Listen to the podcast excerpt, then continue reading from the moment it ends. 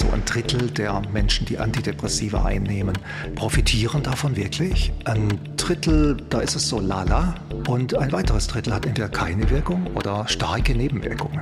Was können wir tun mit Psychedelika? Wir können ein neues Tool in die Medizin bringen, mit dem wir vielleicht noch viel mehr als die genannten Indikationen beforschen können. Und was brauchen wir dazu? Wir brauchen vor allem eine Möglichkeit, hier zu forschen und zu behandeln. Und das kriegen wir nur, wenn ein oder zwei dieser Psychedelika bald jetzt einmal auf dem Markt sind.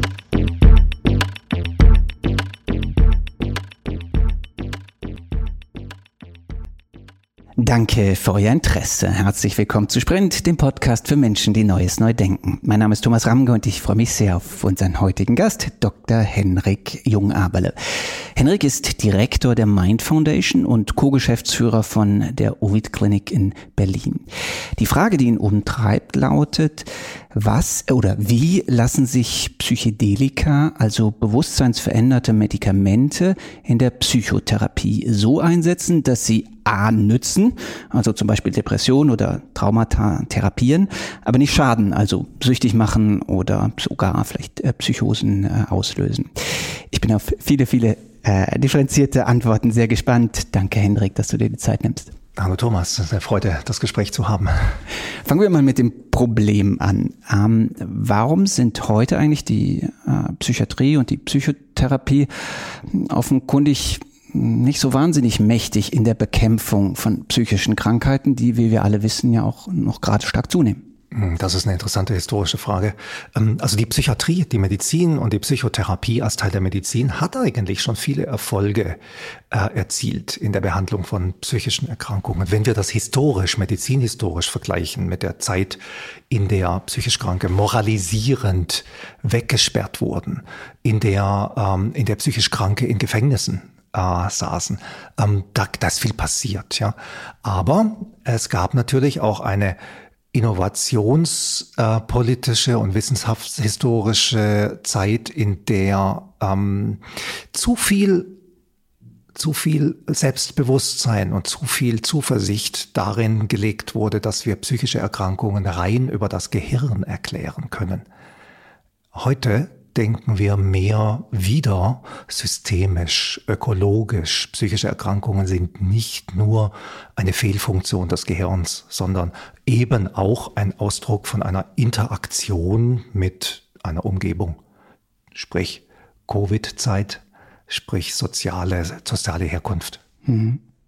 Lass noch mal genauer hingucken, äh, quasi wie wirksam sind die Mittel, die wir heute kennen. Ne? Wir alle kennen im Umfeld Menschen, denen es wahnsinnig schlecht geht, ähm, ja. aus äh, psychischen Erkrankungen heraus und fast immer scheint es so, dass der Heilungserfolg nicht dem entspricht, den man sich wirklich wünschen würde. Also zu sagen, jemand äh, hat eine schwere bipolare Störung und dann hören wir immer nur, naja, das lässt sich irgendwie so unterm Deckel halten, dass es nicht mehr gar zu schlimm ist, aber eine Heilung ist eigentlich nicht möglich. Ja. Ist das erstmal jetzt ein subjektiver Eindruck, der das wissenschaftliche Bild auch halbwegs realistisch widerspiegelt und wie groß ist das Problem? der Eindruck ist nicht falsch. Also wir haben, wir haben doch eine Menge von Erkrankungen, die noch nicht gut behandelt werden können. Bipolare Störungen, psychotische Erkrankungen, äh, teilweise auch Essstörungen. Auf der anderen Seite, auf der Habenseite steht schon, wenn Behandlungen medizinisch, psychotherapeutisch gut gemacht werden und von Experten durchgeführt werden, dann ist die Erfolgswahrscheinlichkeit schon groß. Aber jetzt mal zu der Seite von, wo brauchen wir Innovationen? In den letzten 30, 35 Jahren gab es keine wesentliche Erneuerung mehr in der, auf der pharmakologischen Seite der ähm, Medizin, in, äh, was psychische Gesundheit betrifft. Ja, das heißt, wir wir haben eigentlich seit den 40er, 50ern, als die Antidepressiva so langsam auf den Markt kamen, nur Variationen derselben Medikamente, die ein bisschen weniger, ein bisschen besser, ein bisschen individualisierter eingesetzt werden, aber man könnte sagen, und das ist auch die, die Theorie unserer kleinen Innovationszelle hier, äh, der Mind Foundation und von, äh, von Ovid, ähm, dass die Konzentration auf die Reparatur des Gehirns hier die Wissen, den wissenschaftlichen Fortschritt beschädigt hat. Neue Medikamente, das ist unser Thema. Könnten Psychedelika hier etwas dazu beitragen? Wir glauben ja. Äh, Psychedelika in der heutigen Version, aber vielleicht auch die Psychedelika der zweiten und dritten Generation, die gerade entwickelt werden. Lass uns direkt da genauer hinschauen. Psychedelika gibt es schon lange äh, und sie waren nicht im Einsatz, weil man gesagt hat, also erst, dass man gesagt hat, dass der Schaden vermutlich viel größer ist als ja. der Nutzen. Die, äh, klamüser das doch mal auseinander. Ne? Was, was gibt es an Psychedelika oder definiere überhaupt erstmal, was äh, Psychedelika genau sind und was gibt es und was könnte man mit denen anfangen, wenn man sie richtig einsetzt? Ja, Psychedelika sind psychoaktive Substanzen wie Opiate, wie Cannabis und Alkohol, äh, wie die Stimulantien, aber sie sind eine Substanzklasse für sich. Ähm, eine Besonderheit von Psychedelika ist auf der mm, molekularen oder biologischen Seite, dass sie, dass fast alle dieser Psychedelika am 5-HT2A-Rezeptor andocken oder zumindest ihre Wirkung entfalten. Und dann natürlich das, was die Menschen auch sehr umtreibt und interessiert, ähm, sie erzeugen Bewusstseinseffekte. Tagtraumähnliche ähm, Effekte. Sie, sie führen dazu, dass Menschen ihre Vergangenheit, ihr Gedächtnis besser nutzen können. Sie emotionalisieren. Sie haben auch wahrnehmungsverändernde äh, Effekte. Das sind übrigens die, die in der Kunst oder in, äh, in Berichten immer hervorgehoben werden. Therapeutisch sind es nicht unbedingt die wichtigsten, die Wahrnehmungsveränderungen. Also eine ganz eigene Substanzklasse. Und ähm, ich bezeichne sie immer als soziokognitive Technologien. Ja. Warum? Ja, warum? Genau. Hört sich gut an. Ja, hört sich gut an. Was heißt das? Ähm, die, wo, wo wirklich die Musik spielt, bei dem Begriff soziokognitiv, sie sind nicht rein mentale. Sie haben nicht rein mentale Effekte, sondern sie verändern die Art und Weise, in der ein Individuum oder eine Gruppe mit ihrer Umwelt reagiert. Also die, die Ökologie, das soziale Umfeld ist enorm wichtig für die Wirkung von Psychedelika. Und das ist auch eine Antwort zu deiner Frage, warum waren wir vorsichtig in den letzten 50 Jahren bei der Erforschung und beim Einsatz von Psychedelika. Die sind in den 40er, 50er Jahren plötzlich neu im Westen angekommen. Sie waren ja schon mal da, aber sie sind neu angekommen. Und äh, die Gesellschaft war völlig unvorbereitet. Wir haben eine Medizin damals versucht zu entwickeln.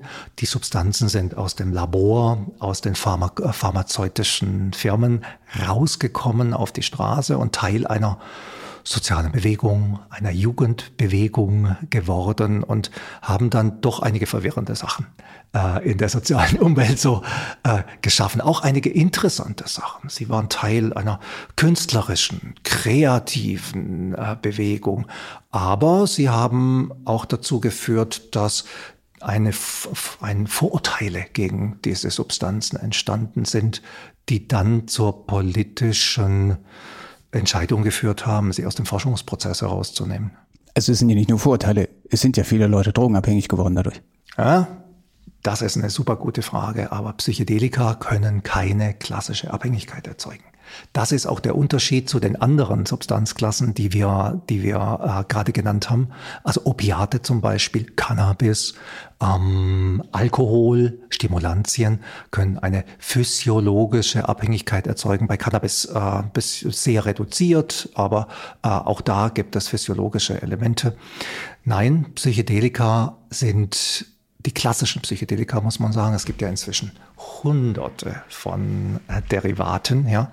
Die klassischen Psychedelika sind auf der Skala der suchterzeugenden, addiktiven Substanzen ganz weit unten. Was bei jeder Substanz natürlich möglich ist, dass Menschen eine ungute Habituation, ein ungutes Verhältnis zu diesen Substanzen aufbauen. Also die, die Gefahren von Psychedelika liegen woanders. Die liegen eher an dem Bereich, den du angeschnitten hast. Psychotisches Erleben.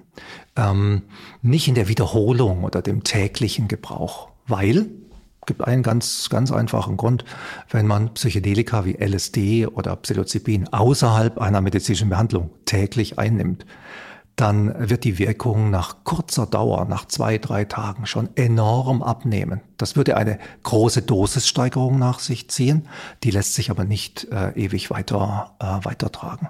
Also das Problem von Psychedelika ist nicht die Abhängigkeit, sondern die besondere, aus, die besondere Form von Interaktion mit dem Psychedelika und die psychotischen Phänomene, die es geben kann. Depersonalisationserscheinungen, wenn Menschen sie einnehmen in Umfeldern, in Kontexten, die einfach nicht funktionieren. Hm. Gut, dann lass uns jetzt auch erstmal auf die Chancen gucken. Ne? Also ja. wenn wir Psychedelika richtig in der Psychotherapie einsetzen, dann eröffnet das welche Möglichkeiten, welche Chancen, Krankheiten zu heilen oder zumindest äh, den, den Gesundheitszustand, den psychischen deutlich zu verbessern, im Vergleich zu dem, was heute in der Psychotherapie und der Psychiatrie im Einsatz ist. Wir haben die Chance mit Psychedelika eine neue Form von disruptiver Pharmakologie und disruptiver Behandlung einzuführen, die vielen Menschen helfen kann, die konventionell weder von Psychotherapie oder von Antidepressiva äh, profitieren. Hier sprechen wir von Millionen von, von Menschen in Deutschland allein und weltweit äh, von einer Größenordnung von 300 Millionen plus Menschen, die ähm, an schweren Depressionen zum Beispiel leiden, Menschen auch, ganz interessant, dass das eine Antwort ist, auch nochmal ein Kommentar zu deiner Frage nach der Sucht. Ähm, gerade die Studien aus der Johns Hopkins äh, Universität zeigen in einer sehr beeindruckenden Weise, dass hier ein Potenzial in der Behandlung von Tabakabhängigkeit, Alkoholabhängigkeit, vielleicht sogar Kokainabhängigkeit besteht. Und das ist doch super interessant. Wir haben alle im Kopf so unsere Ideen, äh, Drogen machen süchtig, ja. Und könnte man hier den Teufel mit dem Belzebub austreiben? Ja. Und? Ja, also es, es, muss untersucht werden. Also das, das, was wir bisher sehen, äh, bis ins Phase 2 Studien, ist super spannend. Ähm, äh, der erste Grant, den die amerikanische Regierung nach dem Shutdown äh, 1971 äh, gegeben hat, übrigens auch wieder an die Johns Hopkins, ähm, der war oder der ist für eine Studie zur Behandlung von schwerer Tabakabhängigkeit. Also Leute, die versucht haben, auf, mit allen möglichen Mitteln, mit Hypnose, mit den entsprechenden Medikamenten, die man geben kann, äh, wegzukommen und äh, trotzdem es nicht geschafft haben, diese tödlichste der psychoaktiven Substanzen, die wir so auf dem Markt haben, hinter sich zu lassen. Und da gibt es ganz beeindruckende, überraschende Therapieerfolge.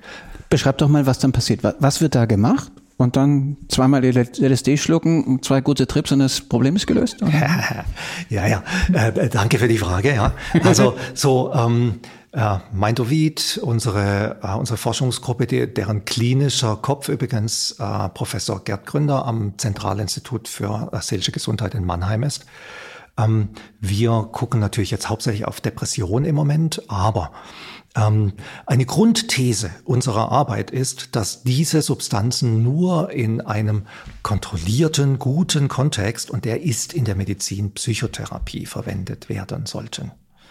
Es gibt Anwendungen darüber hinaus. Lass uns später mal drüber sprechen, äh, was mit Psychedelika außerhalb von Psychotherapie und Medizin vielleicht getan werden könnte, sollte oder nicht sollte, aber ähm, wir brauchen einen Kontext, in dem das passiert. Warum? Es sind disruptive Substanzen. Das heißt, Menschen werden zeitweise destabilisiert. Und in diesem destabilisierten Zustand ist das Wichtigste, was bestehen muss, eine, eine ähm, gute, vertrauensvolle Beziehung zu einem anderen Menschen oder einer Gruppe von Menschen, der durch diese Destabilisationsphase durchführen kann. Das ist eine medizinische Behandlung. Naja, ich weiß schon, jetzt werden einige, die vielleicht zuhören, sagen, naja, 20 ähm, Millionen Europäer haben, bisschen mehr, 20 ähm, Millionen Europäer haben Erfahrungen mit LSD und anderen psychedelischen Substanzen, hauptsächlich mit Pilzen, ja. Mhm. Ähm, circa 35 Millionen Amerikaner haben das. Da saß doch nicht überall ein Therapeut daneben. War so, ist so. Und die meisten sind da gut durchgekommen, ja. Also wir, wir wüssten es, wenn wir 35 Millionen Psychosen oder äh, auch Abhängigkeiten, um nochmal auf deine Frage vom Anfang zurückzukommen, äh, aufgrund von Psychedelika-Gebrauch äh, hätten. Das ist nicht so. Also ähm, Psychedelika sind keineswegs harmlose Substanzen, sondern ganz mächtige Tools, das Bewusstsein oder das Leben eines Menschen zu verändern oder durcheinander zu bringen oder zu ruinieren. Ja, deshalb müssen sie in einem guten ähm, medizinischen ähm, Kontext sehr ähm, geplant eingesetzt werden. No, Nochmal konkret ein Satz. In, in den Therapien, die wir hier machen, äh, auch in unserer Klinik, mh, hm, ist so ein standardmäßig kommen die Leute für so 25 bis 30 Stunden Psychotherapie, manche für 50, manche für ein bisschen weniger. Und da werden psychedelische Substanzen höchstens sechsmal eingesetzt unter diesen 25, bis zu sechsmal. Der Rest ist der Versuch, äh, diese Erfahrung, die dort gemacht wird, zu integrieren. Integrieren ins eigene Weltbild. Integrieren ähm, heißt auch zu übersetzen in Verhaltensweisen, die die Leute wirklich nutzen können in ihrem Alltag. Was passiert im Kopf, wenn ein solcher disruptiver Ansatz gewählt wird? Ja, ähm, etwas meistens sehr Erstaunliches. Hm. Hm, Menschen werden manchmal in ihrem Weltbild erschüttert. Es gibt äh, bei anderen äh, Ah ja, eine Patientin, das muss ich sagen. Ich hatte äh, vorgestern hier eine, eine Gruppe von Ex-Patienten aus der Episode-Studie, die in Deutschland hier durchgeführt wird. Und die hat so eindrücklich geschildert, was bei ihr passiert ist, als sie in der Studie Psilocybin erhalten hat. Ähm, Im Wesentlichen hat sie gesagt, zum ersten Mal habe ich mich, äh, circa 40, die Frau, zum ersten Mal, seit ich ein Kind war, hatte ich das Gefühl, ich bin wieder ich selbst. Ich fühle meinen Körper, ich fühle meine Emotionen, wie ich sie als Kind gefühlt habe. Die ist jetzt fast ein halbes Jahr aus der Studie raus. Die hat äh, einmal die volle Dosis Psilocybin erhalten und einmal ein, vermutlich ein Placebo. Wir wissen es nicht genau, die Studie ist noch nicht entblindet, ja. Ähm, und eine einzige Dosis mit ein wenig Psychotherapie darum herum hat nach einem halben Jahr noch so einen äh, Effekt. Die Frau wirkt ähm, im, Gegen, im Gegensatz zu, zu der Zeit, dass wir sie kennengelernt haben, erleichtert, offen. Sie hat, sie hat eine äh, bewegte Gesichtsmimik. Sie kann Kontakt aufnehmen. Sie kann erzählen, was da ist. Äh, was passiert noch? Die Leute gehen vier, fünf Stunden durch eine ähm, innere Reise durch, kann man das beschreiben, eine Erfahrung, bei der in manchmal sehr rapidem Tempo bestimmte Gefühle, bestimmte Gedanken, bestimmte Erinnerungen auftreten.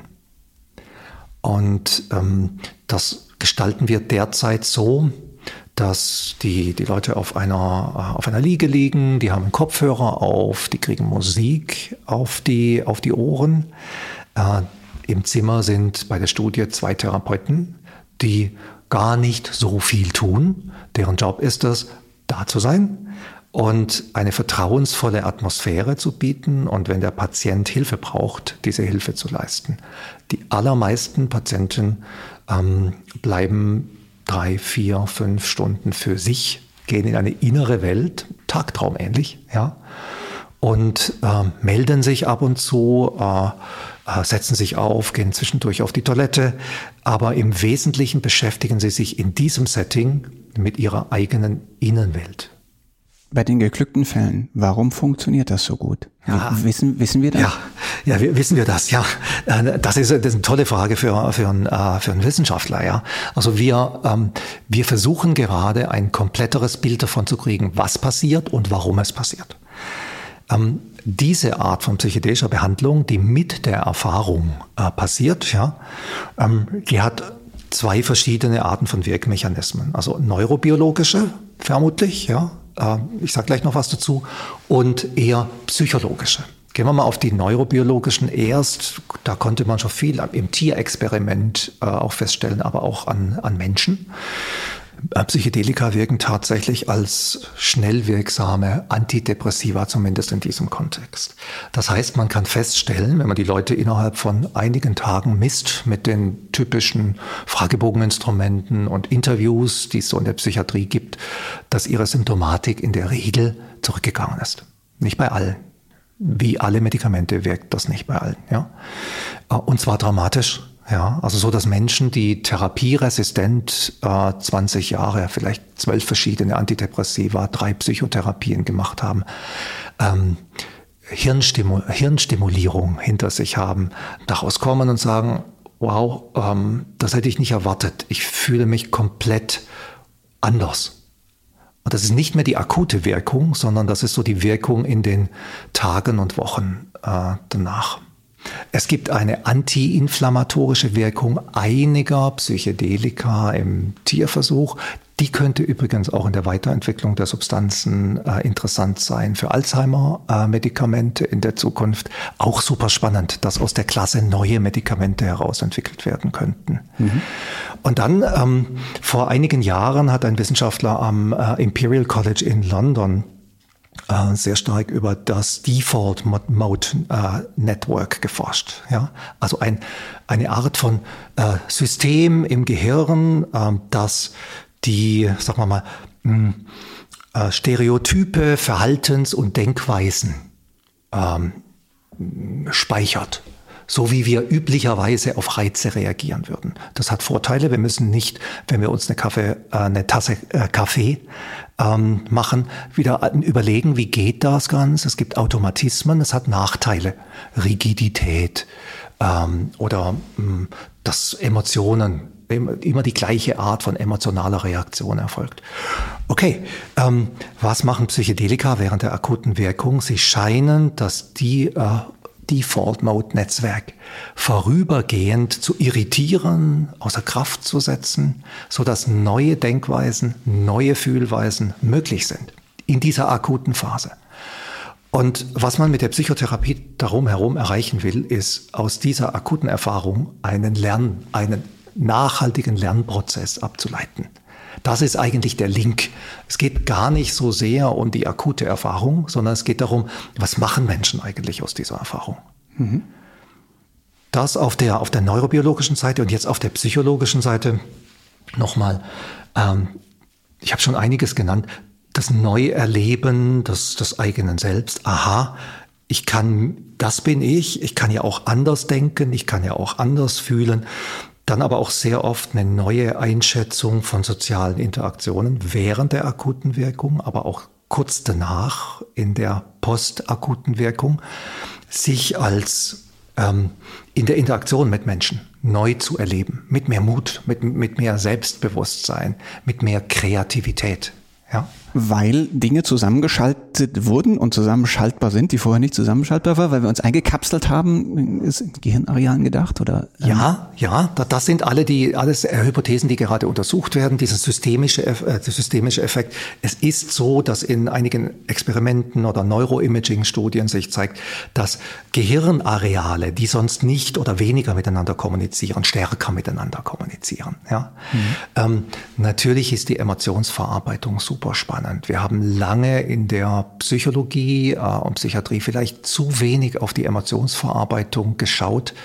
Und unter der Wirkung von Psychedelika kann mehreres geschehen. Also die Emotionen können sich enorm intensivieren, im Positiven und im Negativen. In einem guten Umfeld, meistens sehr, sehr gut tragbar von den Menschen. Also das ist ein anderer psychologischer Effekt, den die Patienten so berichten. Ich habe diese verdammte Angst oder diese, dieses Trauma was ich erlebt habe, dann tatsächlich äh, wieder erinnern können. Aber es war viel einfacher, diese Angst und dieses Trauma zu durchleben, als ohne die Wirkung des Psychedelikums. Also es, es schafft wie so einen inneren Experimentierraum, sich äh, schwierigen Erfahrungen zuzuwenden, Inhalten, die vermieden worden sind bisher, äh, sich auszusetzen. Das ist toll, das ist für die Psychotherapie wahnsinnig, weil das ist ja eigentlich das, was die Verhaltenstherapie der 50er und 60er so an Expositionsbehandlung gelernt hat. Mhm. Das passiert während eines, äh, einer psychedelischen Erfahrung und äh, die von dem Individuum prozessiert wird. Ja.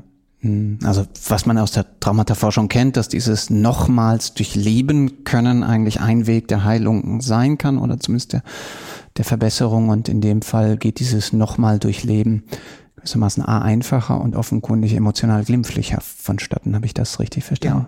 Ja, und zwar, wenn man die, ich nenne es immer die Ökologie gut gestaltet, die sozioökologische Situation, in der das genommen wird. Was ganz anderes ist ja, wenn ein Jugendlicher an der Tankstelle mit seinen Kumpels beschließt, ähm, wir ziehen uns jetzt mal Pilze rein. Hab was in, äh, auf YouTube gesehen und wollen wir auch machen. Völlig anderes Umfeld. Die Leute gehen durch die Fußgängerzone oder irgendwo hin, da können dramatische Unfälle geschehen. Ja. Und auch Traumata ausgelöst werden. Nämlich Traumata ausgelöst werden, ja, ja, ja, ja. Wir haben in der Klinik übrigens auch Leute, die äh, die Psychedelika eingenommen haben, irgendwo, daheim oder auf einem Festival oder in der Partyszene und so schwer zu verarbeitende Erfahrungen haben, dass sie sowas wie Integrationstherapie suchen.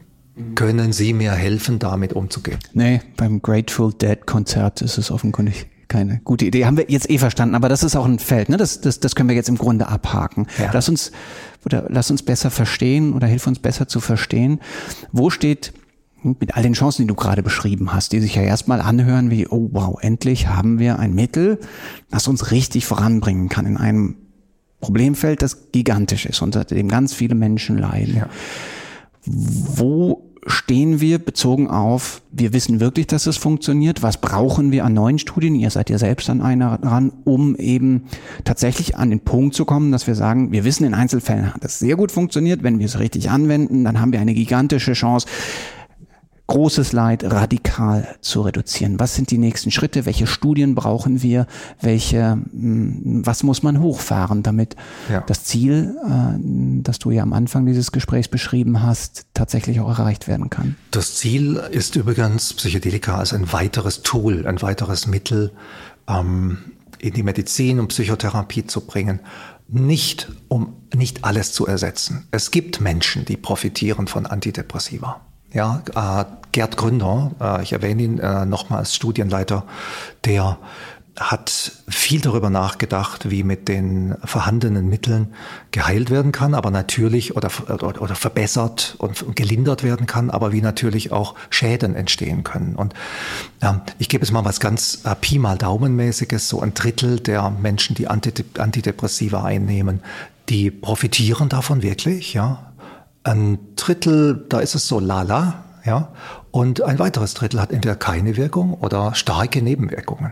Was können wir tun mit Psychedelika? Wir können ein neues Tool in die Medizin bringen, mit dem wir vielleicht noch viel mehr als die genannten Indikationen ähm, beforschen können.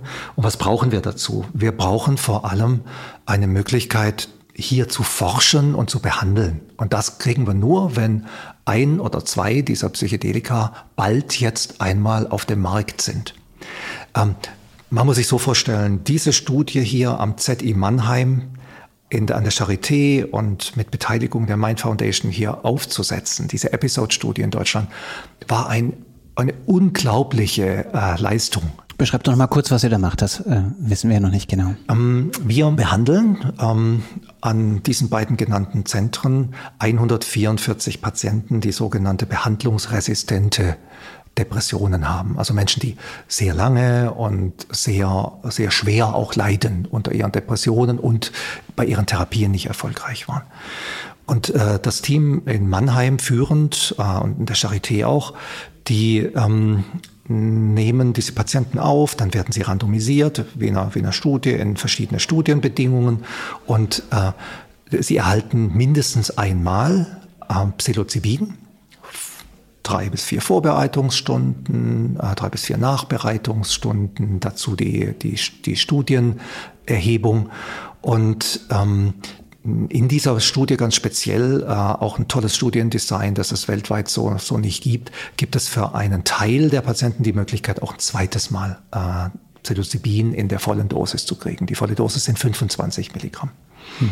Dann nach den Regeln der Kunst werden sie, wird gemessen, was ist der Effekt am, am Tag danach, am, am selben Tag, am Tag danach, eine Woche später, drei Monate später, sechs Monate, zwölf Monate. Und so versuchen wir halt zu messen, was denn da wirklich rauskommt und ob das nachhaltig ist, was, was dort getan wird. Äh, das ist eine Phase 2 Studie. Phase 2 Studien sind dazu da, um eine Phase 3 vorzubereiten. Phase 3 sind Zulassungsstudien. Ja. Also idealerweise würden wir äh, mit so einer Studie in eine Zulassungsstudie kommen ähm, und dann Psilocybin als Therapeutikum auf dem, äh, auf dem Markt zugänglich haben. Das ist gut für die Klinik und das ist natürlich gut auch für die Forschung, denn dann können alle diese wunderbaren Fragestellungen, alles, was wir nicht wissen über die Wirkung von Psychedelika, viel, viel leichter bearbeitet werden. Das ist sehr, sehr kompliziert, dass Betäubungsmittel regulierte Substanzen sind und immer diese Spezialanträge gestellt werden müssen, die hyperaufwendig sind. Optimistisches Szenario, was ist bis wann erreicht? Mhm. Optimistisches Szenario, vielleicht auch in unserer Interaktion mit der Sprint, ähm, würden wir in drei oder vier Jahren äh, nach einer erfolgreichen Studie mit wahrscheinlich 800 etwa Patienten, das wäre dann die größte Studie, die in diesem Feld jemals stattgefunden hat, ähm, er, positive Ergebnisse haben und eine Zulassung ähm, erringen, die dann in Deutschland und Europa äh, gelten würde. Dann können wir Patienten auch außerhalb von diesen Studien behandeln. Dann können wir auch Forschung machen, ja. Ja. Ist das in Deutschland besonders schwierig oder in Europa? Also ich finde, die, äh, die deutsche Bundesregierung hat sich sehr offen und sehr toll verhalten. Diese Studie ist mit 5,4 Millionen Euro äh, gefordert äh, gefördert. wir, wir haben sie gefordert, äh, gefordert wurden. Fördern und fordern. Fördern und fordern, gen fördern, genau. ähm, wie in jeder guten Pädagogik. ähm, der Antrag wurde von äh, Gerd Gründer erfolgreich gestellt und das war übrigens das schwarz-rote äh, Wissenschaftsministerium, das äh, diesen Antrag bewilligt hat, was ich ein Zeichen für die Offenheit in unserem Land finde. Und es war die erste Studie, die in erheblichem Maße staatliche Mittel für Psychedelika-Forschung gekriegt hat. In Amerika gibt es eine ganz andere Welt, die sehr, sehr privat, investorenmäßig äh, gefördert wird, die, was auch manche Stilblüten treibt, die ich hier in Europa gar nicht so sehen möchte. Ja. Hm. Nämlich, also in, inklusive dieser Kliniken, wo man das dann betreut mal so ausprobieren ja, kann, obwohl es vielleicht gar kein Krankheitsbild gibt und so? Meinst du ja, das so? ja, das auch, aber ähm, manche sektiererischen Dinge, ähm, ich bin auch nicht sicher, dass da immer saubere Wissenschaft äh, gemacht wird. Ähm, wenn die Forschung zu 100 Prozent von Mäzenen abhängt, dann werden nur bestimmte Frage, Fragestellungen behandelt. Ja? Also die Forschungsfreiheit ist dadurch doch wesentlich eingeschränkt. Äh, wir haben ja vorher im, im, Podcast schon erwähnt, die amerikanische Regierung hat jetzt auch ein bisschen Geld eingelegt. Vielleicht sollten wir noch erwähnen, dass es da einen zweiten großen Grant gab mit 22 Millionen, der von der DARPA ausging. Die DARPA ist eine der größten Forschungsförderungsinstitutionen Amerikas, aber sie ist natürlich auch äh, äh, dem Verteidigungsministerium unterstellt, ja? ja. Äh, die an das Labor von David äh, Olsen ähm, Geld gegeben haben, um Psychedelika zu erforschen, die keine subjektiven Wirkungen zeigen. Also das, was wir gerade so versucht haben in unserem Gespräch so ein bisschen zu beschreiben mit der subjektiven Erfahrung, würde da vollkommen weggekattet werden und die Hoffnung wäre, dass die neurobiologischen Faktoren, die wir so angedeutet haben, die Wirkung machen. Das gibt es auch in der Psychedelika-Forschungswelt. Hm. Lass mich nochmal nachfragen, bezogen auf eure Studie, warum habt ihr euch für Psilocybin entschieden? Ja, äh, da ist die Forschung am weitesten. Wir haben am meisten grundlagenwissenschaftliche Daten, wir haben am meisten Toxizitätsdaten. Dann gibt es aber noch ein paar Eigenschaften des Moleküls, die auch äh, hervorragend für so eine Behandlung sind. Anders als bei LSD übrigens. Ja, mhm. also die die akute Wirkung wird so drei bis in drei bis vier Stunden, bei manchen Patienten fünf Stunden abklingen. Das bei LSD sind das acht bis elf, manchmal mehr Stunden. Das kriegt man in einem klinischen Alltag in äh, einer normalen Praxis oder in einem, einer Klinik kaum unter. Ja? Ähm, dann haben wir einfach eine Menge kleinere Studien schon äh, in diesem Feld mit Psilocybin, die interessante Effekte zeigen. Ja? Also es war eigentlich logisch, dass man sich auf Psilocybin äh, stürzen würde, denn bei vielen anderen, auch klassischen Psychedelika, müsste man ganz von vorne anfangen. Studien mit Gesunden, äh, vielleicht nochmal Tierstudien, bevor man sie macht. Das ist in diesem Feld schon weitgehend, nicht ganz, aber weitgehend gelaufen gesunder Pragmatismus, mit dem anzufangen, wo was am naheliegendsten ist, mhm. hört sich äh, sehr schlüssig an. Aber äh, lass mich darauf aufbauen, nochmal nachfragen. Ähm, viele dieser Substanzen sind ja uralt. Ja. Also wurden ne, auch irgendwie so natürlich gewonnen und ähm, von, von, von vielen darf man Naturvölkern sagen, aber jedenfalls ne, werden ja traditionell in, in, in vielen Kulturen ähm, auch eingesetzt. Ja. Ähm, braucht es eigentlich ganz neue Dinge? Also braucht es jetzt irgendwie so radikale Innovationen von, ja, ja, ähm, von, von, von neuen Psychedelika, die die wir noch nicht kennen? Oder ja, sind wir jetzt eigentlich erstmal gut beraten zu sagen, ah, wir haben eigentlich einen ganz guten Pool an Sachen, die wir schon kennen und mit denen müssen wir jetzt erstmal lernen, intelligent umzugehen? Ja, das finde ich eine tolle Frage, weil es so den Kolonialismus vielleicht auch in der Forschung nochmal äh, so nach oben bringt. Äh, machen wir etwas, was schon seit Jahrtausenden gemacht wurde? Also was seit Jahrtausenden da ist in indigenen Heilpraktiken, übrigens auch in europäischen, äh, der europäischen Geschichte, ist der Gebrauch von Psychedelika wie Pilzen, vielleicht auch Mutterkornderivate, das ist noch ein bisschen spekulativ im alten Griechenland. Ähm, das gibt es, das gibt es in unserer Geschichte auch, nicht nur im Amazonas-Urwald und nicht nur in Mexiko. Ja? Äh, kopieren wir die Schamanen und die Heiler, die äh, dort gearbeitet haben, das glaube ich nicht. Die Innovation in der Psilocybin äh, Therapie, die besteht darin, diese Substanzen in eine offene Gesellschaft, in eine aufgeklärte, offene Gesellschaft einzubringen und nicht in einem Stammeskontext oder in einem esoterischen Wu-Wu-Kontext äh, äh, zu, zur Verfügung zu stellen, bei der man ähm, Menschen und Rollen kopiert, wie den Schamanen, ja, die, die bei uns gar nicht funktionieren und die bei uns gar nicht existieren. Sondern wir müssen letztendlich die Anwendung der Substanzen in einem neuen ökologischen Umfeld, in einer hochkomplexen, pluralistischen Gesellschaft neu erfinden. Und dazu gehört dann vielleicht auch diese anderen Gebrauchsformen auch noch in den Blick zu nehmen. Was macht man mit denen, die außerhalb der Medizin sind? Die darf man nicht aus dem, aus dem Blick verlieren beim sogenannten äh, Health Technology Assessment, was im Rahmen der Pharmazulassung auch wichtig ist. Und bei der Politik, wie reguliert man diese Substanzen, muss eigentlich alles in den Blick genommen werden. Nicht nur die Medizin, sondern auch der Freizeitgebrauch oder der Wunsch von Menschen, diese Substanzen zur Persönlichkeitsentwicklung äh, zu nehmen. Persönlichkeitsentwicklung, Freizeitgebrauch sind Begriffe, die wir in einem ethnologischen Kontext normalerweise nicht benutzen obwohl es es tatsächlich auch gibt, aber auf eine ganz andere Art und Weise. In Gesellschaften, die, wo, wo Gruppen von 100 oder 500 zusammen äh, traditionale Umgangsweisen entwickelt haben, ritualisierte Formen der Einnahme, ähm, geht es weniger um Innovation und Innovativität, ja, sondern ähm, da geht es oftmals um die Bestätigung sozialer Normen, da geht es oftmals um die Bestätigung sozialer Rollen. Ja. So können wir in einer modernen Gesellschaft mit einer Medizin nicht arbeiten. Aber das, hm.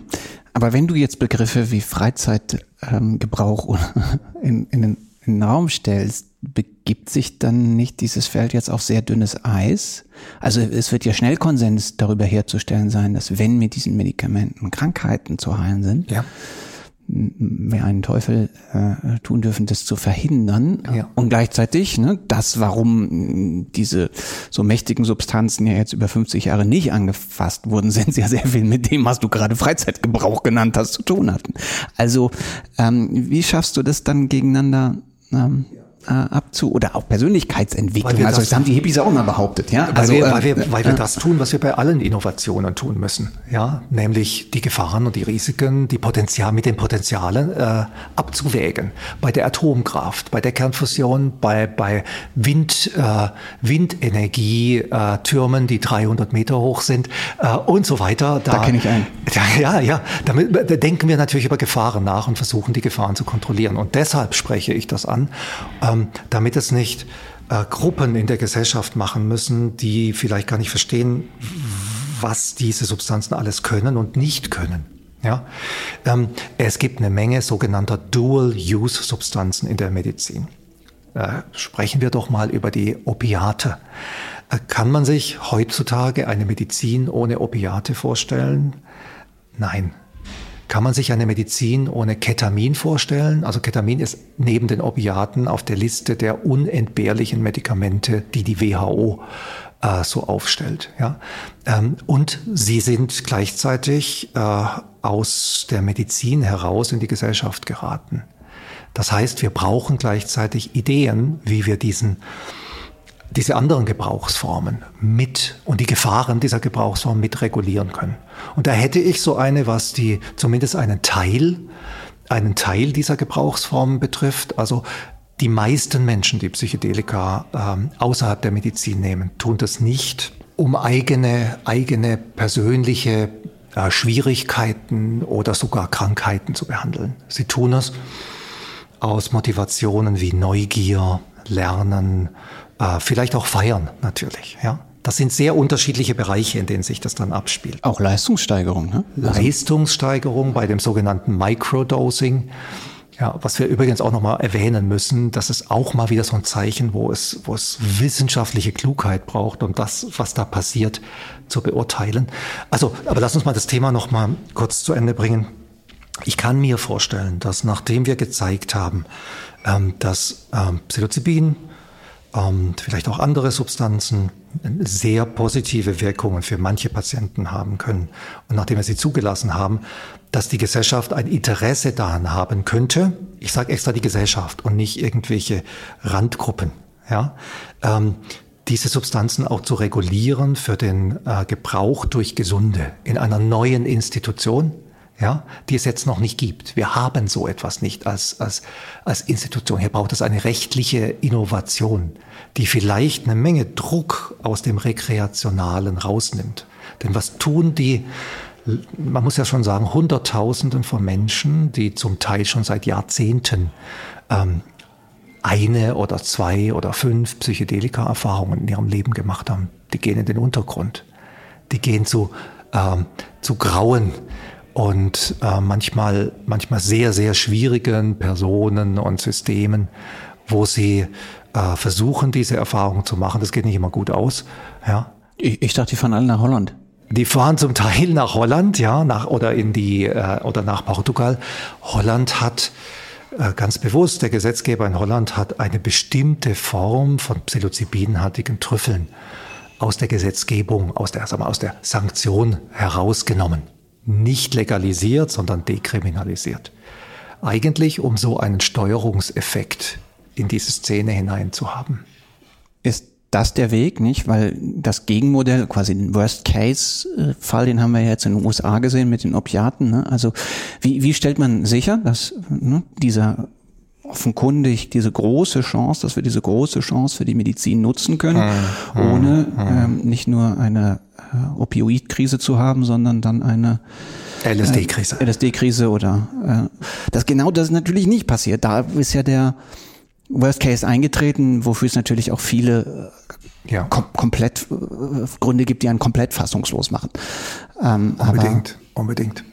Ähm, super wichtige Frage, indem wir ganzheitlich an das Phänomen äh, rangucken, nämlich die Risiken und die Potenziale von Anfang an diskutieren. Dann könnte, könnten Psychedelika die erste Substanzklasse sein, die von Anfang an klug reguliert wird. Denn die Opiatkrise in den USA ist ja auch deshalb eine so riesige Krise mit äh, in manchen Jahren 80 und mehr tausend Toten, weil die Amerikaner ein Politische Regulationsinstrumente haben, die, ähm, die fast schon Incentives sind, ähm, um ähm, Opiate zu verschreiben ja. oder äh, immer wieder zu nutzen. Ja. Ähm, da gibt es ganz andere ähm, Politiken, Regulationsinstrumente. Deutschland hat eine doch ganz gute Opiat, ganz kluge Opiatpolitik. Der portugiesische Staat ist vor 20 Jahren ganz radikal gewesen, als sie in ihrer Opiatkrise waren. Die haben alle psychoaktiven Substanzen äh, dekriminalisiert und der Gebrauch dieser Substanzen, insbesondere die Opiatkrise, ist dort nicht eingetreten. Da gibt es auch Probleme, ja.